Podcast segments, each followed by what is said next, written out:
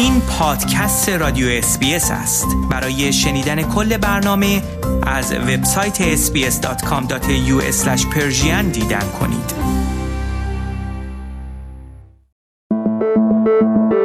خورشت تکنولوژی. خورشت تکنولوژی یک پادکست هفتگی به زبان فارسی از رادیو SBS فارسی است.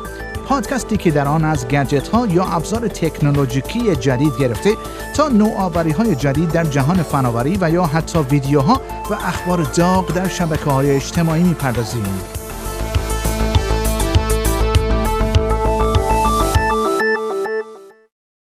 یک شرکت تکنولوژی مستقر در سیدنی به نام اینونشیا یک پرینتر سبودی طراحی کرده است که می تواند تحول بزرگی در تحقیقات در زمینه سرطان ایجاد کند.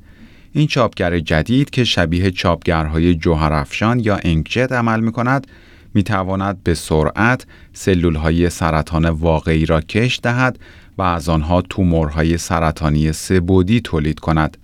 در حال حاضر کشت سلول ها و تولید تومورهای سرطانی نیازمند کارهای آزمایشگاهی طولانی مدت است که معمولا به صورت دستی انجام می شود. این چاپگر جدید این قابلیت را نیز دارد تا آزمایش های مختلفی را روی این سلول ها انجام دهد.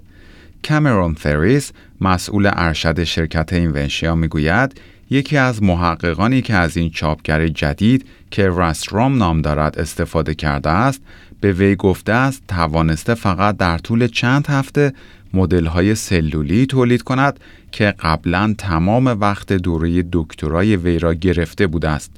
وی می‌گوید این شرکت امیدوار است با این محصول جدید خود بتواند به تحقیقات در زمینه درمان سرطان سرعت بخشد. کایلن سیمپسون از مرکز ژنومیکس کاربردی ویکتوریا می‌گوید این چاپگر جدید تأثیر عمیقی در تحقیقات این مرکز خواهد داشت. وی می‌گوید این چاپگر قواعد بازی در زمینه تحقیقات سرطان را به طور کلی تغییر خواهد داد. هزینه طراحی و ساخت این چاپگر جدید توسط میلیاردر استرالیایی اسکات فارکوار که یکی از مؤسسان شرکت نرم افزاری اطلسیان است تامین شده است. آقای فارکوار می‌گوید از این طرح حمایت کرده است چون می‌دانسته که بسیاری از آزمایشگاه های تحقیقاتی هنوز در شرایطی مانند قرون وسطا به سر می‌برند و به تکنولوژی های جدید این چنینی نیاز دارند.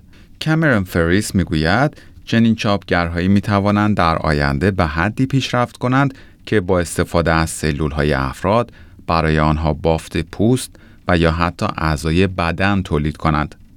و خبر بعد میچیو کاکو فیزیکدان مشهور آمریکایی ژاپنی تبار می‌گوید انسانها برای فرار از انقراض شاید مجبور شوند به سیاره مریخ کوچ کنند. وی در پاسخ به این سوال که در طول دهه های آینده انتظار ایجاد چه تغییراتی را در زندگی بشر دارد می‌گوید من پیش بینی می کنم نوه های ما بتوانند برای ماه اصل به ماه سفر کنند. آقای کاکو می‌گوید می‌توان سه روزه به ماه رسید. به همین دلیل این می‌تواند یک مقصد گردشگری جذاب باشد. وی همچنین پیش بینی می کند که در آینده انسان ها سیاره مریخ را تسخیر کنند نه برای اینکه می توانند بلکه برای اینکه باید این کار را انجام دهند تا منقرض نشوند. این فیزیکدان می‌گوید از انقراض گریزی نیست و دایناسورها به این دلیل منقرض شدند که یک برنامه فضایی نداشتند ولی انسانها می توانند از برنامه فضایی خود برای فرار از خطر انقراض استفاده کنند. به گفته وی ما زمین را مانند مادری مهربان که ما را در آغوش خود گرفته است قلمداد می کنیم و این نسبتا درست است ولی وقتی صحبت از انقراض می شود طبیعت می تواند خیلی بیرحم باشد. در حال حاضر هزینه انتقال هر نیم کیلو بار به سیاره مریخ در حدود یک میلیون دلار است ولی پروفسور کاکو پیش بینی می کند این هزینه در آینده به سرعت کاهش پیدا کند. یکی دیگر از پیش بینی های وی این است که در آینده افراد قادر خواهند بود تا به فضا سفر کنند بدون اینکه حتی از خانه خود خارج شوند. وی می‌گوید این امر از طریق پدیده موسوم به laser porting یا جابجایی به وسیله لیزر صورت خواهد گرفت به این ترتیب که حافظه و افکار افراد به صورت دیجیتالی و هوش مصنوعی شبیه سازی می شود و این خود دیجیتالی افراد به کمک اشعه های لیزر به فضا ارسال می شود. وی می‌گوید به کمک این روش افراد در طول یک ثانیه به ماه می رسند و در مدت 20 دقیقه می توانند به مریخ برسند. و خبر بعد فیسبوک گزارش شفافیت شش ماهه نخست سال 2018 را منتشر کرده است. هدف از انتشار این گزارش شفاف سازی میزان درخواست دولتها برای دریافت داده ها از فیسبوک است. آمار پاکسازی محتوایی که قوانین این شرکت را نقض کردن نیز در این گزارش آمده است. این محتوا شامل فعالیت‌های جنسی و برهنگی، حسابهای جعلی، هرزنامه، محتوای تنفر برانگیز، رواج دهنده تروریسم، خشن و آزاردهنده، کودک آزاری و سوء استفاده جنسی از کودکان می شود. در این گزارش فیسبوک ادعا کرده که بیش از 1.5 میلیارد حساب کاربری جعلی را در شش ماه نخست سال حذف کرده است. یک میلیارد و 300 میلیون حساب کاربری دیگر نیز در شش ماه پیش از آن حذف شده بودند. طبق این گزارش درخواست دولتها برای دریافت اطلاعات حسابها نسبت به نیمه دوم سال 2017 حدوداً 26 درصد افزایش یافته است. در ایالات متحده آمریکا این درخواست ها 30 درصد افزایش یافته که در 56 درصد آنها دولت آمریکا این شرکت را از آگاه کردن کاربر من کرده بوده است. و خبر بعد شرکت تکنولوژی دایسون انگلیس معمولا به عنوان یک شرکت تولید کننده لوازمی مانند جارو برقی و سشوار شناخته می شود ولی این شرکت اخیرا اقداماتی را در زمینه طراحی و ثبت یک دستگاه قابل حمل تصویه هوا انجام داده است.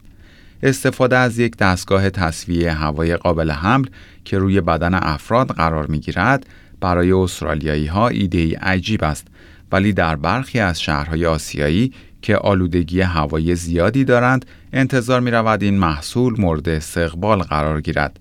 شرکت دایسون اقدامات مربوط به ثبت این محصول جدید خود را شروع کرده است. نتایج یک تحقیق سازمان جهانی بهداشت حاکی از این است که زندگی در شهرهایی که آلودگی هوایی زیادی دارند به اندازه استعمال دخانیات مضر است. این تحقیق نشان می دهد در شهر کامپور هند که آلوده ترین هوای جهان را دارد آلودگی هوا به اندازه مصرف حدود 8 سیگار در روز برای شهروندان آن ضرر دارد. این تحقیق نشان می دهد در شهرهای استرالیا آلودگی هوا به طور میانگین معادل استعمال نصف سیگار در روز است. بسیاری از کارشناسان معتقدند ابزارهای جدیدی که استفاده از آنها مانند ساعتهای هوشمند و تناسب اندام همه گیر خواهند شد، همین دستگاه های تصویه هوای قابل حمل خواهند بود. این دستگاه به صورت ابزاری خواهد بود که دور گردن قرار می گیرد و هوا را تصفیه می کند. پال برمر یکی از کارشناسان تکنولوژی مستقر در لندن می گوید دستگاه های تصفیه هوای پوشیدنی مانند ساعت های Fitbit همه گیر خواهند شد و شرکت Dyson در این زمینه پیشرو خواهد بود. وی پیش بینی می کند این دستگاه تصفیه هوای Dyson در طول یک تا دو سال آینده به بازار عرضه شود. وی می‌گوید سطح آگاهی مردم در مورد تاثیرات منفی آلودگی هوا روی سلامت ذهنی و قلبی افزایش یافته است و این در حالی است که در حدود 54 درصد از مردم جهان در شهرها زندگی می کنند.